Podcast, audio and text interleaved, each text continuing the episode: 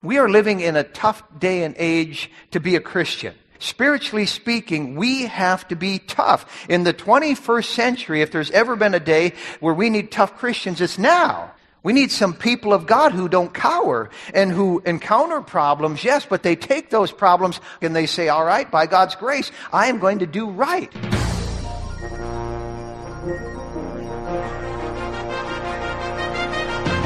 The Bible says that the gospel of Christ is the power of God unto salvation. Welcome to Pulpit Power, featuring Pastor Tony Skeving, Senior Pastor of Fargo Baptist Church in Fargo, North Dakota. Today's message was previously preached before a church audience. And now, here's Pastor Skeving.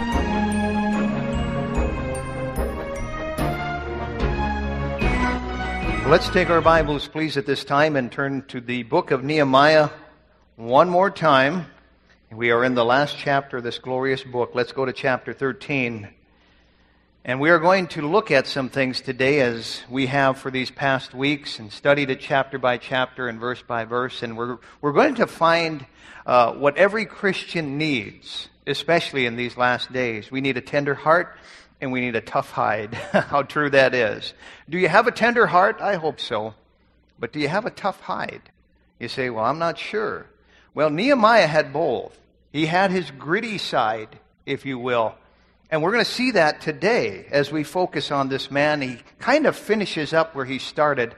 Actually, we saw him start by having a tender heart and a burden for his people and a desire to see the city wall once again rebuilt around the ancient city of Jerusalem and, and Jewish worship once again reestablished. He wept. He prayed that God would enable him to do that because he was the king's cupbearer. He had a tender heart. He went back, he got the job done. It kind of just mingles in with Ezra and others, and you don't hear a whole lot about him as far as being a dominant figure for, for several chapters, but he rises once again to the surface in this chapter as the dominant figure, and this is his journal. Remember that. The book of Nehemiah is his diary. He's writing what's going on, he's writing and talking about what's in his heart, and we can read it many centuries later. We pick it up in Nehemiah 13 and verse number 4. It says, And before this, Eliashib the priest, having the oversight of the chamber of the house of our God, was allied unto Tobiah. And he had prepared for him a great chamber, where aforetime they laid the meat offering, the frankincense, and the vessels, and the tithes of the corn, the new wine, and the oil, which was commanded to be given to the Levites, and to the singers, and the porters, and the offerings of the priests. But in all this time was I not at Jerusalem, for in the two and uh, thirtieth year of Artaxerxes, king of Babylon, came I unto the king, and after certain days obtained I leave of the king, and I came to Jerusalem, and I understood of all the evil that Eliashib did for Tobiah in preparing him a chamber in the court of the house of God, and it grieved me sore. Therefore I cast forth all the household stuff of Tobiah out of the chamber. So he's cleaning house here. But he's not done. In verse 10, and I perceived that the portion of the Levites had not been given them, for the Levites and the singers that did the work were fled every one to his field. Then contended I with the rulers and said, Why is the house of God forsaken? And I gathered them together and set them in their place. Then brought all Judah the tithe of the corn and the new wine and the oil unto the treasuries. So he shored things up there again, but he's not done. In verse 15, in those days saw I in Judah some treading wine presses on the Sabbath, and bringing in sheaves and laden asses, as also wine, grapes, and figs, and all manner of burdens, which they brought into Jerusalem on the Sabbath day. And I testified against them in the day wherein they sold victuals. There dwelt men of Tyre also therein, which brought fish and all manner of ware, and sold on the Sabbath unto the children of Judah and in Jerusalem. Then I contended with the nobles of Judah and said unto them, What evil thing is this that ye do, and profane the Sabbath day? So he finds another mess. He's got a clean house there and shore that up. Well, in verse number 22, he says, And I commanded the Levites that they should cleanse themselves and that they should come and keep the gates to sanctify the Sabbath day. And then we see inside his heart as he says, Remember me, O my God, concerning this also, and spare me according to the greatness of thy mercy. Now, we're going to be taking a look today at something that can happen in any Christian's life. When things kind of slide, when we get lethargic and apathetic and indifferent, and suddenly we don't recognize what's going on, what happens is we let things slip. And there were things slipping all over Jerusalem there. And so we're going to be talking about that, letting things slip and what we need to do about it. Let's pray before we begin. Father, we ask you to please now bless this time and your word as we look at these examples of people just like us who lived long ago. They had the same nature that we have, and that is they let things slip. They begin to compromise. And one inch at a time, they were giving up ground that belonged to you. And Father, they had to reshore it back up again. Help us to look within these examples and today arrive at the conclusion of, of our own lives and hearts and what we're going to shore up in those things that are slipping. We pray now and ask all these things in Jesus' precious name. Amen. If you've been to the Historical Museum out in West Fargo, you've seen covered wagons and old pioneer pilgrim stuff out there. There was a time in our history here in this area when the pioneers came in, and pretty much wherever the railroad tracks crossed a river, a town would spring up. And that's how Fargo and the uh, Moorhead FM area got its beginning. And I'm telling you, there were some people that were living pretty good out east who gave it all up to come out this way and claim some land and settle in the outlying areas. And, and they'd get here in the fall and, and have to get through the winter, some of them by living under their covered wagon the first winter. Others would get a, a, sod hut together, but they didn't have glass, barely could slam a door together. And they lived in this one room with a large family in a musty sod hut with no daylight coming in. I mean, imagine there were some people who really lost it during those trying days and those conditions. And, and we talk about tough times like that. But folks, we are living in tough times, though we have air conditioning and we have cars and we have heat and we have uh, electric this and, uh, and gas powered that. But we are living in a tough day and age to be a Christian. It's tough in a different way. Spiritually speaking, we have to be tough. In the 21st century, if there's ever been a day where we need tough Christians, it's now. And in the spiritual realm, there's no room for wimps. We need some people of God who don't cower and who encounter problems, yes, but they take those problems by the nape of the neck and they say, all right, by God's grace, I am going to do right. Now, Nehemiah faced tough times. He faced a number of problems. We've seen him encounter those problems. We've seen enemies and adversaries, and we've seen all this opposition coming down on him. And now the problem is within. He's got his own people, the Jewish, the Hebrew people who knew better, compromising in all these areas. And that's human nature. The second law of thermodynamics states that anything left to itself tends to greater randomness and confusion, which is just a fancy way of saying if you let anything go, it's going to go downhill. I mean, the tendency is for it to slide in a downward direction, and we have to continually keep it up. I don't care if it's this building. I don't care if it's the shingles on your roof. I don't care if it's your automobile. If you just let it go, it's going to go downhill. And so it is with human nature. We tend to go downhill unless we are propped up and shored up. That's why we come to the house of God like this throughout the week, because we need that. The Jewish people needed that. Now, Nehemiah was the king's cupbearer. And as I mentioned a moment ago, he got special permission to go back and rebuild the city walls. And he's apparently there for a long time, maybe a, a, about 12 years, best I can figure. But he has to go back to Artaxerxes. He's got to report back in. And so he goes back to Babylon, and he's gone for a while. We don't know how long. But guess what? While he's gone, things slip. The old cliche, while the cat's away, you know the mice will play, and they're playing like crazy back there in Jerusalem. They are compromising on every front. And so we find out that they did something that we tend to do in this century. And that's why in Romans 15, 4, it says, For whatsoever things were written aforetime were written for our learning, that we through patience and comfort of the scriptures might have hope. These things are put in the Bible not for us to just blow off and read and go, okay, that's a good story. No, it's for us to look at and say, all right, that's just like us today. God put those things in the Bible so that we can make an application at this time in history. We are prone to let things slip. And as we talk about that matter, how did they let things slip? Well, first of all, there was what I call this collaborating with the sinister. They were collaborating with the sinister. Notice in verse 1 here, it says, On that day they read in the book of Moses in the audience of the people, and therein was found written that the Ammonites and the Moabite should not come into the congregation of God forever. Now, who are the Ammonites and the Moabites? Well, they were the descendants of Lot, unfortunately, through an incestuous relationship he had with his daughter. And so they're not Jews, and they were really wicked people. But they were not to mingle with the Jewish people for another reason.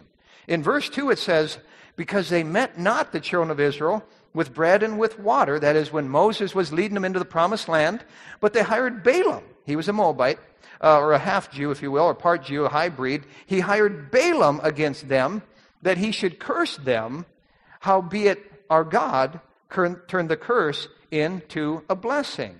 And so God has something against the Ammonites and the Moabites. And he opens this chapter. Nehemiah puts that in his journal. Why? In verse 3, it says, Now it came to pass when they heard the law that they separated from Israel all the mixed multitude. In other words, they said, You're a Moabitess, you're an Ammonitess, and, and you need to get out of here because you're going to corrupt our lineage here. And they would have. And so they were reading the Bible, they learned that this was going on, but it had gone further than that. In verse 4, it says, And before this, Eliashib the priest, having the oversight of the chamber of the house of God, was allied to Tobiah. Get the picture here. This priest was somehow allied or friends with Tobiah. Now, who was Tobiah? Does that name ring a bell? Well, he was from the country of Moab, so he was part of this group that didn't belong around God's people. But worse than that, years earlier, he had given the Jews fits. In Nehemiah 4 and verse 3, it says, Now Tobiah the Ammonite was by him, Sanballat, and he, Tobiah, said, Even that which they build, if a fox go up, he shall even break down their stone wall. He's mocking the Jews while they're building that wall. He's also trying to raise up enemies to even kill Nehemiah. This was a wicked guy. This was an evil, sinister man. But worse yet, here's Eliashib in verse 4, a priest who has oversight of the chamber of the house of God, allied with this guy. Allied with Tobiah. Now, was Eliashib naive? I don't think so. But he was allied with the sinister, whatever the reason being. You know, it's sad, but I see in the, the modern day churches, those who are part of a church like this allied with those who are enemies of this church. Now, I'm not talking about the unsaved. I mean, you work with them, you live by them, but I'm talking about people who have tried to do evil to churches like this over the years and even come from within and up the ranks and cause problems and now are on the outside, but people on the inside are still like Eliashib, allied with them and buddy buddy and com- camaraderie with them, and they're on the wrong side. They're aligned with the wrong people. We got to be careful of that. That displeases the Lord. Tobiah here is a picture of, of somebody who is a thorn in the side of God's work. And in our day, it would be God's church. There are those who are actually a thorn in the side of churches, good New Testament churches like this. And the Bible tells us to separate from them and have no fellowship with them and even mark them in Romans 6. And they are people who are trying to thwart the work of God. So make sure you're on the right side. That's so important. And you would think it's common sense, but it's not always that way. And it hasn't always been that way even in Bible times. I find that Moses had an enemy by the name of Korah. And I mean a wicked enemy. He rose up against Moses and he took a bunch of people with him. And God saw this and it displeased the Lord. And he caused this earthquake and he took Korah and his compadres down with him. But what's, what's more amazing to me is the next day. The Bible says there's a large group of people who chide with Moses and say, You've killed the people of God. It's like, hello? Moses didn't dig that hole and drop those people in there. It was God who caused that earthquake because those people were wicked. Don't you get it? They were still attacking Moses and, and, and aligning themselves with the wrong side. Folks, do you have discernment? Do I have discernment? Do we have enough spiritual perception to know those who are on God's side and those who are attacking the church of God that Jesus loved and bled and died for? Well, we find out here that this Eliashib, a priest who should have known better, is allied with Tobiah, this guy who was wicked and who was trying to stop the work of God. Well, notice in verse 5, it says, And he, that is Eliashib, had prepared for Tobiah a great chamber where aforetime they laid the meat offering, the frankincense, the vessels, and the tithes of the corn, the new wine, and the oil, which was commanded to be given to the Levites, and the singers, and the porters, and the offerings of the priests. Here's what it's saying there were rooms aligned with the temple that were for certain things, kind of chambers. Well, what had happened here is the Jewish people had stopped bringing in the tithes, which you'll see in just a moment, and all this other stuff.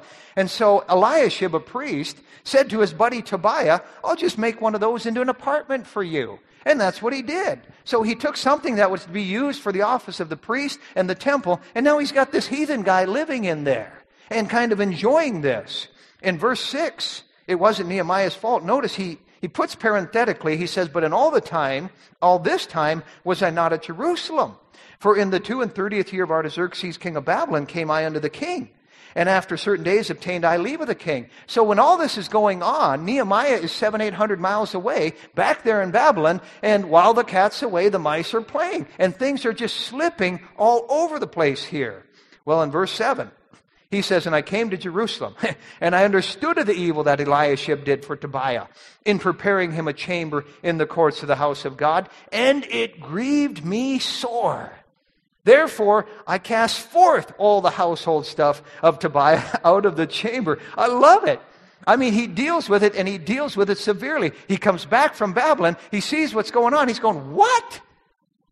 You gotta be kidding me. He doesn't have to think about it. He doesn't have to pray about it. He goes in there and he he chucks all that stuff out of there.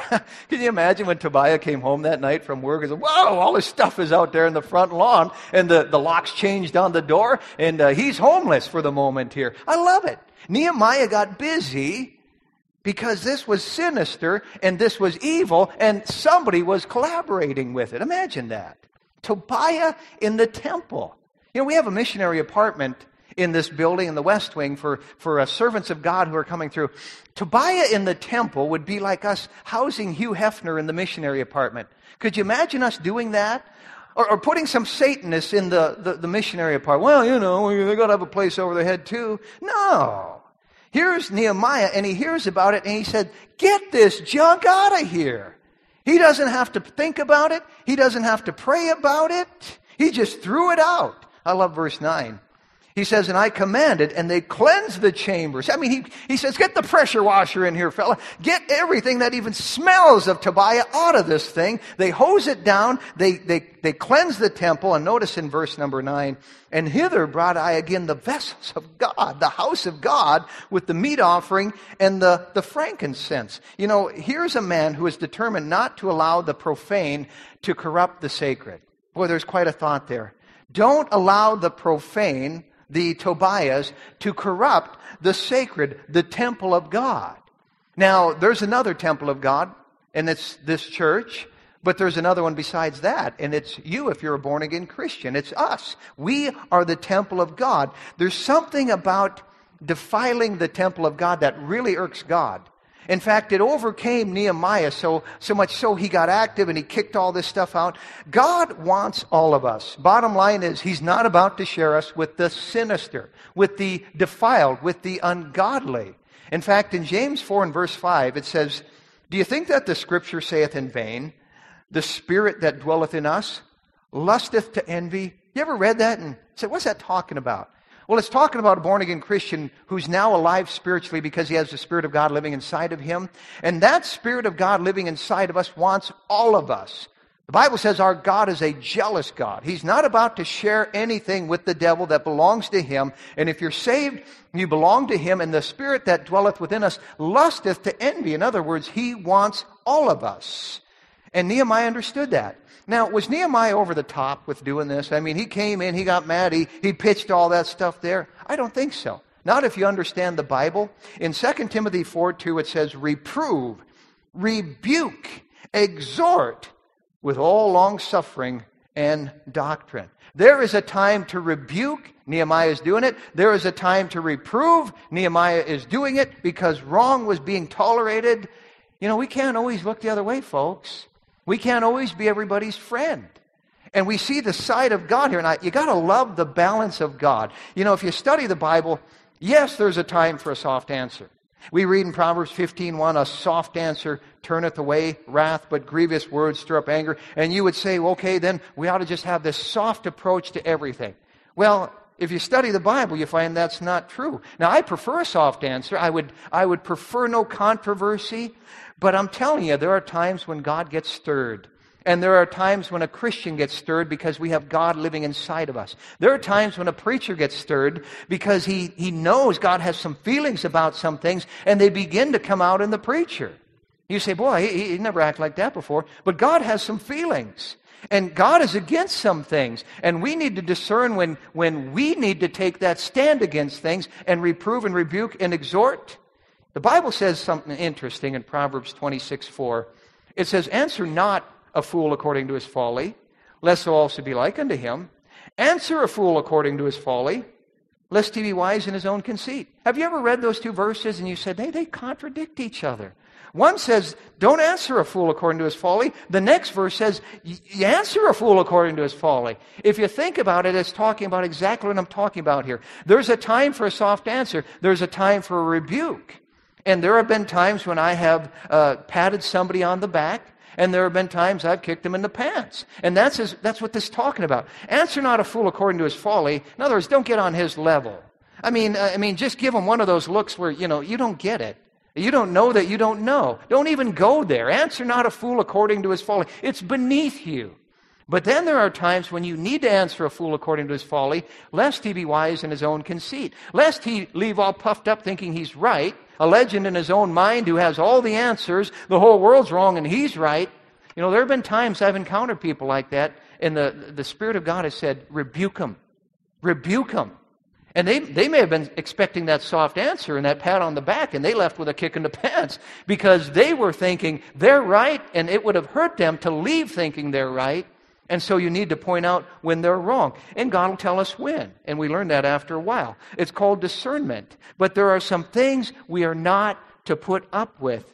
Now, this is the day and age of toleration. You notice that? That's the big buzzword today. Toleration. Like we're supposed to tolerate everything. We're supposed to put up with everything. No, we're not supposed to tolerate everything. We're not supposed to put up with everything. Nehemiah didn't put up with it. There is a time when wrong is being tolerated and it shouldn't be. We see it in our nation today and we need to do something about it. You know, the Bible tells us in Ecclesiastes 8:11, because sentence against an evil work is not executed speedily, therefore the heart of the sons of men is fully set in them to do evil. In other words, when we let that stuff slide, when we don't say something, we don't take a stand, when our nation doesn't pass judgment upon wickedness and evil, and it's tolerated, the nation or the people or the society just keeps getting more and more wicked. And God knows that. We can't look the other way. We can't wink at some things. There is a time for grace. There is a time for mercy. I'm not saying that. And I think those who know me know that I tend to err on the side of, of mercy more than justice, but there is a time for justice. There are some things we can't tolerate, and there are some things that need to be repented of, and that's really the key word. Repent of it.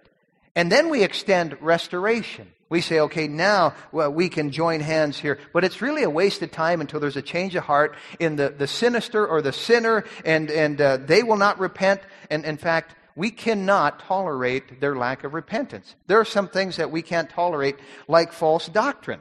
And in Titus 1:13 it says, "Wherefore rebuke them sharply, that they may be sound in the faith." There are many out there who are promoting false doctrine.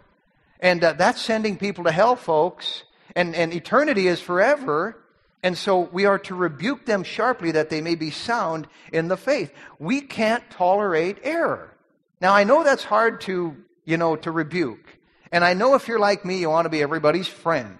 And there are some who really have a weakness in this area. I mean, they're, they're, they're wishy-washy and they compromise and they, they do wrong knowing better because they're trying to be everybody's friend. Well, not Nehemiah. He, he understood he couldn't be everybody's friend. And he saw an evil association. He saw somebody collaborating with a very sinister person. And he said, this is wrong. And by the way, as we are at this time of the year when, when uh, many of you are, are, are, getting connected with school and other things like, like that, let me warn you to be careful about your associations. Because if, as somebody said, you run with skunks, you're going to end up smelling like one. And they can drag you down. 1 Corinthians 15 33 says, Be not deceived. Evil communications or associations corrupt good manners. You know, there was a guy in the Bible by the name of Amnon who was trying to fight off a bad lust problem, but he had a wicked friend by the name of Jonadab who talked him into committing rape with this, this gal, and it wrecked his life, and he lost his life. I'm telling you, watch those associations. Unholy alliances have wrecked a number of people. So there was compromise going on. There was something slipping, and it was basically collaborating with the sinister. But secondly, there was cheating with the sovereign. There were some people who were cheating God. Notice this in verse number 10 as we pick it up. Nehemiah says, And I perceived that the portion of the Levites had not been given them. For the Levites and the singers that did the work were fled, everyone to his field. In other words, they're not ministering there in the temple the way they should have been because, well, they were hungry. Why? Because they were not getting supported. Why? Because the Jews had stopped tithing. So now the Levites had to go out and farm and, and uh, get jobs, and everyone had returned to his field, basically because they had stopped tithing as a nation. Keep in mind, Nehemiah wasn't gone that long, but while he was gone, this had slipped. The people were robbing God. In Malachi 3 and verse 8, it says, Will a man rob God? Yet ye have robbed me. Now, this is God talking. But ye say, Wherein have we robbed thee? God says, In tithes and offerings. Tithe is 10%. And God says, You are robbing me if you don't give me that 10%. It was going on there. Now, notice in verse 10, Nehemiah in his journal says, And I perceived that the portions of the Levites had not been given them. Notice he's on his toes. He perceived. That's discernment. He's got this periscope kind of vision. Evidently, everyone had gotten used to just living in, in this condition. And, and Nehemiah comes back to town and he starts seeing stuff all over the place. He's on his toes. He's on the ball. He's observant. And, you know, we live in a day and age when people are in a trance. Uh, and even Christians in a daze, you just get used to it. You just kind of, you, you're just going through it all the time. And we need to learn to look and we need to listen. That was Nehemiah. He's on top of everything. The rest of the crowd there, the rest of the Jews were used to it. I was out skiing this last summer uh, with a fella, and we went to this little lake. He's a guy in the church, and uh, we were skiing on this little lake, and it's it's not very big, and there's a, a cow pasture right beside it. And when we got to that portion of the lake, uh, it reeked. I mean, all you could smell was cows. I mean, and, and the kids were in the boat and everything. We were going, oh, that's horrible. We were gagging and all that. And anyway, we skied up and down that lake a few times and just hung out there for a couple of hours. And you know, somebody commented by the end of the night, you know, I don't even notice that smell anymore. Isn't that human nature? I mean, you just learn to live with it. You get used to it. And it's, it's really amazing to me how quickly this happens. Notice in, in Hebrews 10, keep, or uh, in uh, Nehemiah 10, I should say, keep your place here in chapter 13, but turn back a couple of pages to Nehemiah chapter 10. Notice how quickly this happened. Now, this is a chapter where they had been reading and praying and preaching and, and got together and signed this document. Notice all these signatures for all these verses. I mean, just many, many people signing this document, pledging to do some things. What had they pledged to do? Well, look in verse 32. Nehemiah 10:32 also, we made ordinances for us to charge ourselves yearly with the third part of a shekel for the service of the house of our God, for the corn or the showbread, and for the continual meat offering, and for the continual burnt offering of the Sabbaths, of the new moons, for the set feasts, for the holy things, and for the sin offering, to make an atonement for Israel, and for all the work of the house of our God. Notice they got together and they pledged that we will tithe to support the temple. Well, back in chapter 13 again, Notice how quickly that went by the wayside. A few years. In verse 10, Nehemiah says, And I perceived that the portion of the Levites had not been given them. For the Levites and the singers that did the work were fled everyone to his field. In other words, they made some big vows a few chapters earlier, a few years earlier. Big, big talk. And that's really all it was. Well, this, this is what we're going to do, and so on. I promise. I put, I put it on the dotted line. That's human nature, isn't it? We can talk big. We can pledge. We can say, I promise. Well, notice in verse number 11. Nehemiah says, Then contended I with the rulers and said, Why is the house of God forsaken? And I gathered them together, I like this, and set them in their place. He contended with them. Actually, the Hebrew word there, it, it, it, denotes something aggressive or noisy. I mean, there's an argument here. And the issue at hand is they had neglected the Levites. They were not supporting the ministers, and those guys were now out getting jobs. Now, there's a principle that's established way back in the Old Testament and carried through the New Testament. It's found in 1 Corinthians 9.13 where Paul says, Do you not know that they which minister about holy things live of the things of the temple? And they which wait on the altar are partakers of the altar? Even so hath the Lord ordained that they which preach the gospel should live of the gospel. And it's talking about the tithes coming into the storehouse, the temple in the Old Testament, the New Testament church in the New Testament, and the tithes partially being used to house, of course, but also to support the spiritual leaders, the, the men of God. You know, when I came to Fargo nearly 25 years ago, it wasn't of the intention to start something that would support me. Wouldn't that be carnal? Well, I'm going to start, something and maybe someday it'll support me. That was the furthest thing from my mind. In fact, I had a, I got a part-time job for a couple years there. I was, I was happy to do that. Some of my friends are still doing that who are in the ministry. But today, this church has a, a good-sized staff that it supports. And you say, where do you get that in the Bible? Right here. And all over the Bible. It, says, uh, even so hath the Lord ordained that they which preach the gospel should live of the gospel. They weren't doing that in the days of Nehemiah. They were neglecting the spiritual leaders. Now, notice in verse number 11, Nehemiah says, Then I contended with the rulers and said, Why is the house of God forsaken? And I gathered them together and set them in their place. Then brought all Judah the tithe of the corn and the new wine and the oil unto the treasury. Well, then he set some men over the treasury there in verse number 13 who were faithful men, he says here. But the giving had stopped, and Nehemiah says, I contended with them in verse 11. Now, do you like contention? I hate contention. I've never liked contention. But there are some who get into it. And he says, I contended with them. The Hebrew word is reeb. He raised his voice. He didn't have to pray about it. He saw something going on that violated God's truth, and he fixed it. He fixed it. And in verse 13, he made treasurers over the treasury, and, and this guy did that, and that guy did that. And uh, at the last part of verse 13, and he said, Their office was to distribute unto their brethren. Notice verse 14. Then he says, Remember me, O my God, concerning this, and wipe not out my good deeds that I have done for the house of my God and for the offices thereof. Remember, this is his journal. And so he talks about cleaning house, and then he says, Lord, help me do this. It wasn't easy for him. And with a heavy heart, he said, Remember this. He fixed it. And I love the many sides of the man of God here. I mean, he can pat on the back, uh, he can kick in the pants, uh, he can administrate, but he can pray as well. Now, some would say, you know, he should have just prayed about it and let God take care of it. And there are people like that. Well, just pray about it.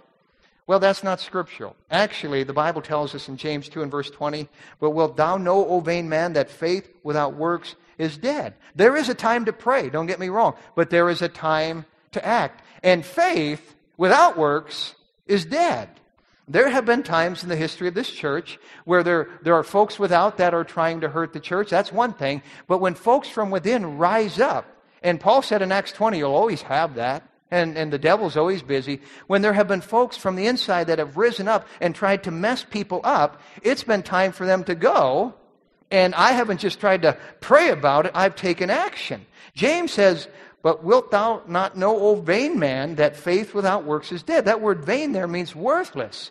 I mean, there's a time when we can say, well, I'll just uh, leave it all up to God, and it's worthless. And prayer can be a cop out. It really can. It can be a guilt remover. Folks, there's a time to act. And we find Nehemiah acting here. You know, when uh, God told the Jewish people to conquer Jericho, but not to take anything, there was a fellow by the name of Achan who took something. He coveted, he lusted, he took it, he stole it, he went back to his tent, he hid it, and in the next battle, the Jews got whipped. And there was something wrong. God wasn't blessing them anymore. And Joshua, he falls on his his face. Oh God, you said you'd bring us into the land of uh, the promised land and you take care of us and wah, wah, wah, and you're not doing it and all that kind of thing. And we find out in Joshua 7.10, the Lord said unto Joshua, Get thee up. Wherefore liest thou thus on thy face? Israel hath sinned, and they have also transgressed. Here's Joshua praying, and God says, Get up, Joshua. You need to take care of the sin in the camp. And they did. They got Achan out of the camp. There are some things, and, and, and you and I say, Well, I'll pray about that. You really don't need to pray about it. Well, pray about witnessing. You don't need to pray about witnessing. We're commanded to witness. You say, well, I'll, I'll pray about attending church. No, we're commanded to attend church. Well, I'll pray about getting baptized. You don't have to pray about getting baptized. You say, well, I'll pray about uh, tithing. You don't have to pray about tithing. There are some things that you don't have to pray about. We are told to do it. And it doesn't matter. Somebody would say, well, tithing's not found in the New Testament, Pastor. Oh, yes, it is. It's found all over the New Testament. In fact, in, in Matthew 23, Jesus explicitly says, don't neglect the tithe. And yet there are Christians who are cheating the sovereign. They are robbing God or giving God the leftovers, eating the apple and giving God the core. And basically, when we're told to bring the first fruits unto God, there are many who aren't. And really, folks, it's the least we can do. It really is the least we can do. Because James also said in James 1:17 that every good gift and every perfect gift is from above and cometh down from the Father of lights. That's God. It's simply saying everything we have we owe to God. The very least that we can do is give the tenth back to Him. And so there were some who were neglecting giving to the house of God, and, and that's nothing new. We see it today. We saw it back in the days of Nehemiah. Are you cheating with the sovereign? That's a good question. Are you slipping in that area? We saw, first of all, about collaborating with the sinister, cheating with the sovereign, but thirdly, there was this compromising with the Sabbath that was going on. Now, the Sabbath has never been Sunday. I just want to say that up front. Sunday is called the Lord's Day in the Bible. The Sabbath is Saturday. The Lord's Day is the first day of the week. It's Sunday. And in Mark 16, 9, it says, Now when Jesus was risen early, the first day of the week. We know that Christ rose from the dead on Sunday morning. Now, there are some who debate what day a church should meet on. Well, in Bible days, they met on every day. But today we meet on Sunday, the first day of the week. And you say, why is that, Pastor? Well, because that's what they did back in Bible times. In Acts 20 and in verse 7, it says, And upon the first day of the week, when the disciples came together to break bread, Paul preached unto them. Notice they're having a church service there. No question about it. In fact, we read in 1 Corinthians 16, 2, Upon the first day of the week, let every one of you lay by him in store as God hath prospered him. Talking about tithing there. Coming to church and leaving the tithe. But in the Old Testament, the Jewish nation had a special covenant with God that was just between them and God to worship on Saturday. And that was to commemorate the creation, the day of rest, the seventh day. God rested the seventh day, and not because he was tired, but because he was trying to establish something with his people. And the Jews were duty bound to keep that Sabbath. But notice in Nehemiah 13 and in verse 15, Nehemiah says, In those days saw I in Judah some treading wine presses on the Sabbath, and bringing in sheaves, and lading asses, and also uh, wine, grapes, and figs, and all manner of burdens, which they brought into Jerusalem on the Sabbath day. And I testified against them in the day wherein they sold victuals, that is, food. There dwelt men of Tyre also therein. Now, these were heathen, which brought fish from the Mediterranean, there where, where uh, Syria was, and all manner of ware and sold on the Sabbath day under the children of Judah and in Jerusalem. It's incredible here. They had made a covenant with God not that far uh, earlier on, just a few chapters back, not to do this. We read Nehemiah 10, 29. Again, that paper they signed. They entered into a curse and into an oath to walk in God's law. And if the people of the land bring ware or any victuals on the Sabbath day to sell, that we would not buy it of them on the Sabbath or on the holy day. Notice the very thing they had promised to, to, to not do, they're doing now. It's like, oops. I mean, the wording's almost identical. They were slipping here. They had dropped the ball. Human nature, folks. We have to all be on guard about this. There are probably some folks right here, and, and there are things that come to your mind right now. You're saved, you love the Lord, you know better, but these things are slipping. Well, in verse 17, then I contended with the nobles of Judah. Read, same word again. I contended with them and said unto them, What evil thing is this that you do and profane the Sabbath day? Again, controversy. Now, I don't go looking for it. But it comes. I'd have never chosen the ministry. I'd have never chosen politics. Had I had my druthers, I would have, I would have wired buildings and invested in property, and never anything as controversial as spiritual ministry. But there are times when we have to confront people. And uh, there's this clash, and controversy is a part of leadership. Notice in verse number 19. And it came to pass that when the gates of Jerusalem began to be dark before the Sabbath, I commanded that the gates should be shut. So, in other words, as it's getting close to Saturday, shut those gates and charge that they should not be open till after the Sabbath. And some of my servants said I at the gates that there should be no burden brought in on the Sabbath day. And so, from 6 o'clock uh, Friday night to 6 o'clock Saturday night, that's their day, those gates were shut. He commanded it to be done. He took charge. You know, Nehemiah wasn't a wimp. Have you picked up on that? He was not a pushover. He was shoring up stuff all the time because he knows human nature is to go downhill. And that can happen with any of us when it comes to our Bible reading, when it comes to our prayer life, when it comes to our witnessing. We can let those things slip. Well, in verse 20, we pick it up.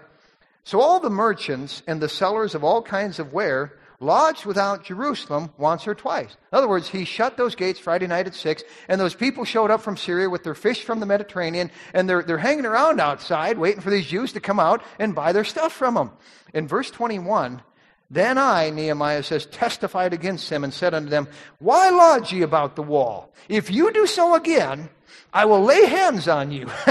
From that time forth came there no more on the Sabbath day. He said, You, you pull this stunt again, I'm coming out there. I'm going to get rough. Again, he's not a doormat. You know, over the years, there are those who think uh, Christians ought to be doormats, and I've encountered them. Or they think churches are a pushover and, and they're, they're easy to take advantage of. And, and we've had things that have come across us, uh, trumped up charges on bills and, and things along those lines that, that uh, tell me that the world thinks, you know, we're passive and we wouldn't challenge anything. No, we have to challenge. Don't forget, Jesus Christ was a lamb, but you know, he's also called a lion in the Bible. And in Revelation 5 and verse 5, it says, Behold, the lion of the tribe of Judah, the root of David, hath prevailed. You want to read a chapter about Christ sometime that'll show you another side of him. Go over to Matthew chapter 23, not now.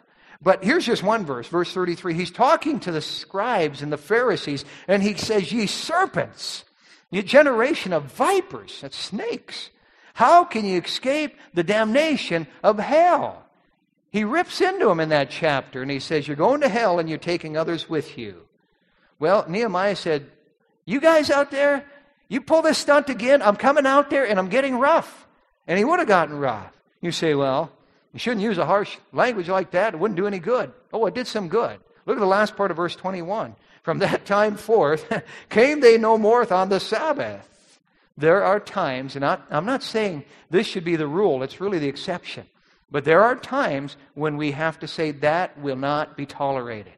So we see the collaborating with the sinister and the cheating with the sovereign and the compromising with the Sabbath. And the bottom line is now we talk about finally the confronting with the sacred. What can we learn quickly from this? Well, we find, according to Ecclesiastes 3 1 and on, to everything there is a season and a time to every purpose under the heaven. A time to plant and a time to pluck up. A time to break down and a time to build up. A time to rend and a time to sow. And it's really talking about the Christian life being balanced. Not being one sided, not being all mercy, but having some justice. Not being all justice, but having some mercy. Even a battery has a positive and a negative pole to it, does it not? But there is a new evangelicalism prevalent in our society today that is all positive. And there are popular preachers who are writing books and making millions that have an all positive message. But it is not scriptural according to the Bible. We're depraved. Bottom line is, we're depraved. And uh, even in the days of Isaiah, they were saying in chapter 30, don't preach anything rough. Preach unto us smooth things. Prophesy deceit. Get out of that narrow way. In Jeremiah 1 and verse number 10, God says, I have this day, talking to Jeremiah, set thee over the nations and over the kingdoms to root out and to pull down and to destroy and to throw down, to build, and to plant. He gives us four negatives and two positives, and that's really the pattern you find throughout the Bible. Reprove, rebuke, exhort over there in the New Testament. God says there's a place for justice. Nehemiah faced it head on. We've got to face it head on, folks. Really, beginning with ourselves.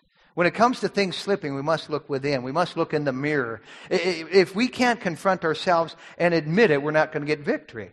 We can't skirt around it. It's, it's painful as we look within, but Nehemiah dealt with it, and he dealt with it severely, and we need to deal with it severely.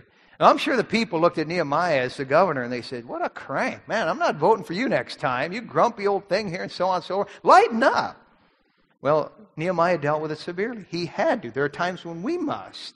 Whatever it takes, if there's something in the life that shouldn't be there, whatever it takes for the victory, we have to be willing to do it. I mean, it, it might be outrageous. It, it, it might be over the edge. It might mean selling something. It might be doing something, giving up something. It might hurt. But we have to look long range. Nehemiah was the guy who saw the big picture. And he saw where all this would end up here. And so he said, get rid of this, get rid of this, get rid of this. But what I like about Nehemiah is he practiced the replacement principle. He knew that when you get rid of something, you have to replace it with something, and the Bible teaches that. Ephesians talks about if you have a lying problem, uh, you know, use your tongue to witness. If you if you uh, if you're stealing, use your hands to work, so that you might have to give, and and so on and so forth. It's the replacement principle because the devil loves a vacuum. You say, I'm listening to some ungodly music. I'm just going to stop listening to all music. No, you won't. The ungodly music will be back unless you replace it with godly music. See what I'm saying? Satan loves a vacuum. And whatever it is that needs to go, when you get rid of it, you've got to replace it with something. God always matches a negative with a positive. He's not a cosmic killjoy who wants to just take everything away from you. He just wants us to have the right stuff. Well, finally, what I like about Nehemiah, as he confronts with the sacred and he replaces evil with good, is he always prays. After he cleans house, after he does this, after he does that, he, he says, Oh God, oh God. Now, the point of this is we need to have times when we confront things, confront others, confront ourselves. And really, the, the first way of confrontation with ourselves is salvation. On March 5th, 1981, I was lost. I needed to confront the fact that I was a sinner. I was on the road to hell. My baptism wouldn't save me. My good works would not save me. My church membership would not save me. None of that would save me. The blood of Jesus Christ is the only thing that would save me. I had to be willing to confront my sin be willing to repent of it, change my mind and attitude about it, and place all my faith in what Jesus did on Calvary's cross to save me. And I was born again that night. A relationship with God actually begins with us confronting ourselves and our sin. Have you ever done that? You ever had an, a time in your life when you were born again the Bible way? Now, I trust that most here today have, and I thank God for that. But you know what can happen afterwards. If you're made of the same stuff as I am, you know how easily we can slip. And we see it right here in this chapter firsthand. It's unbelievable, folks, how in such a short time, these big promises they had made, these, these improvements that Nehemiah had made earlier, all just go downhill. And they're tolerating it. God help us not to tolerate. God help us to recognize it and to repent of it and to shore up that which has slipped.